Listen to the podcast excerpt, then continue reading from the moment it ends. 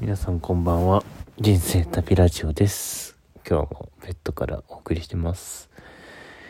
あのー、今梅雨なんでねあの湿気がやばいですよね。うんすごく湿気に弱いくてえー、っともう体が重いなーってなっちゃいます。なのでできるだけあの除湿とかあのマジで科学の力を借りてあの湿気を取るように心がけています。そうすることでかなり体とか生活とか楽なんだなっていうことをここ何十年か生きてきて思いました。本当にあの除湿大事です。はい。そんな感じなんですけれどもあの皆様はいかがお過ごしでしょうかね。あのいろいろ体体調崩しやすい時期かと思うのであのよく寝てよく休んでよくご飯を食べてあの健康に健やかに生きていかれたらいいかなと思っています。えっ、ー、とですね最近私はあのなんだろうな。何に興味あるんだろうな。あの先生術にちょっと興味があって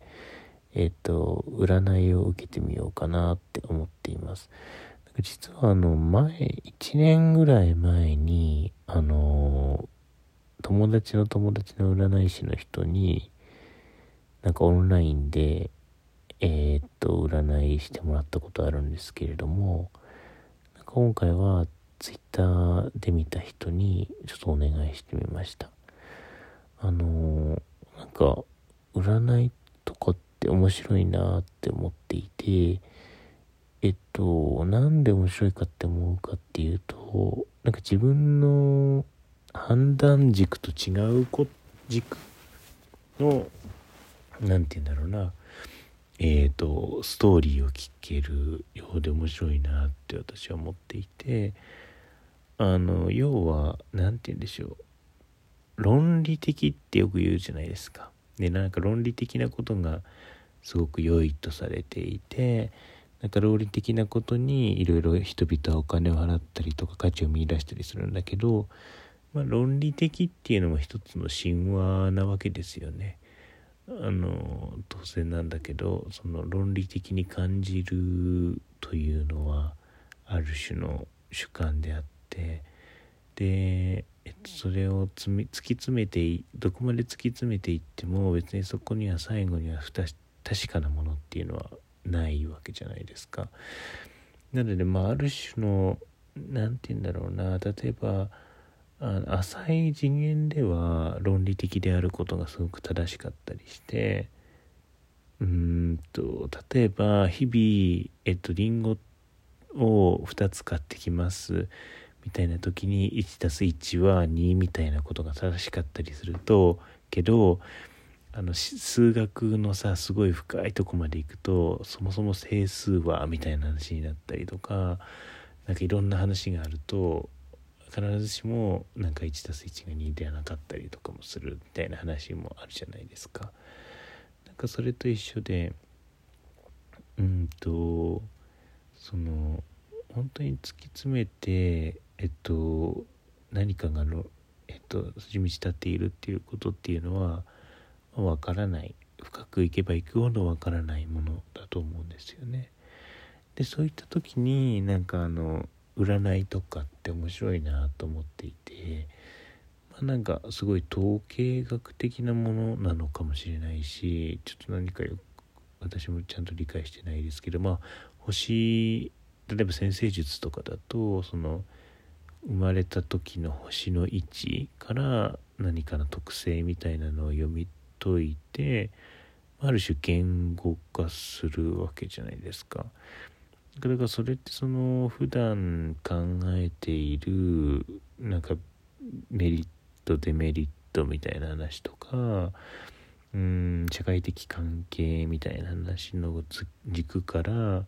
ちょっとずれたところにある軸まあそれは星の、えー、位置みたいな軸として考えるとするとその別の軸から同じ現実を見た時にどんな風に見えるかっていうのの一つのストーリーだなと思っていて、えーと、なかなか面白いことかなっていうふうに思っています。なんか多分そうですねそのなんか別の軸を得るみたいなことってすごくうーん重要なんじゃないかなっていうふうに思っていてうんとなんで重要なのかっていうのは今パッと思いつかないんですけれども自分もそういうふうにな一員として、えー、一人として生きていきたいなっていうのがずっとあるんだなっていうのはちょっと思いますね。なんかその世界においてちょっとあのどうでもいい存在というかあのそこまで essential ではない仕事をしたいっていうのは私はすごく思っていてでそれって突き詰めて何かっていうとそのなんか alternative を提供するみたいなことをしたいって思っているんですよね。なんかだからそのここではない何かがこの世界にはあるんだよっていうことを知るきっかけになってくれたら私の存在がそういうきっかけになればなれなれるとすごく嬉しいなっていうのがあってでそういう活動をしていきたいと思うんですけれどもなんかだからそういったことのなんかちょっとヒントが占い師という職業とか占いという行為になんかあるような気がしてその辺にも興味があってちょっとまた今回占いにやってみようかなと思ってやってみようかなって思ってやってみようかなと思ってやろうと思ってるって感じですかね。なんかその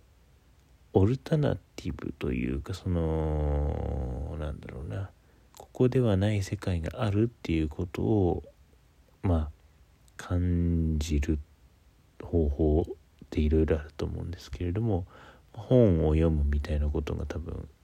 鋭意なこととしてあったりとか全然自分の知らない人と出会うみたいな話であったりとか知らない場所に行くみたいな話とか宗教的な話で言えば何か祈るみたいな話とか、えー、宗教的な実践を積んでいる人と出会うみたいな話とかあのいろんなことがあるのかなと思うんだけどうんそうですねだからそれがなんかいろんな濃淡であるっていうような気がしていますね。でどこかに偏ったりするといろいろ大変なんですけれどもなんかそのうんどこかに偏らない形で何かを得るってまあ難しいしそれに意味があるかどうか分かんないけどえーと、いろんな選択肢があるっていうことを知っておく分にはいいんじゃないかなと思ったりもしています。はい。そういうのでいろいろな自分の活動を振り返るとすごく合点がいくなっていうことがよくありますね。うん。なんか人類学とかに興味を持ったのも結構そこが大きいような気がしていて、まあ、人類学ってその他者が持っている価値観とかうんなんか考え方みたいなものを知ろうとする学問だと思うんですけどまさにそういうことがしたいって思っていてし伝えたいっていうふうに思っていますね。なんかその自分がすごい心理学に興味を持ったのもここではない何か別の基準が他の世界にはあるんじゃないか別の基準が同じ人間でも別の基準を持ってる人がいることによってすごい救われるみたいなところがあったので今も人類学やってるし最初に人類学に興味があってきたところかなと思います。まあでもそれってだから結構哲学の人もそうだろうし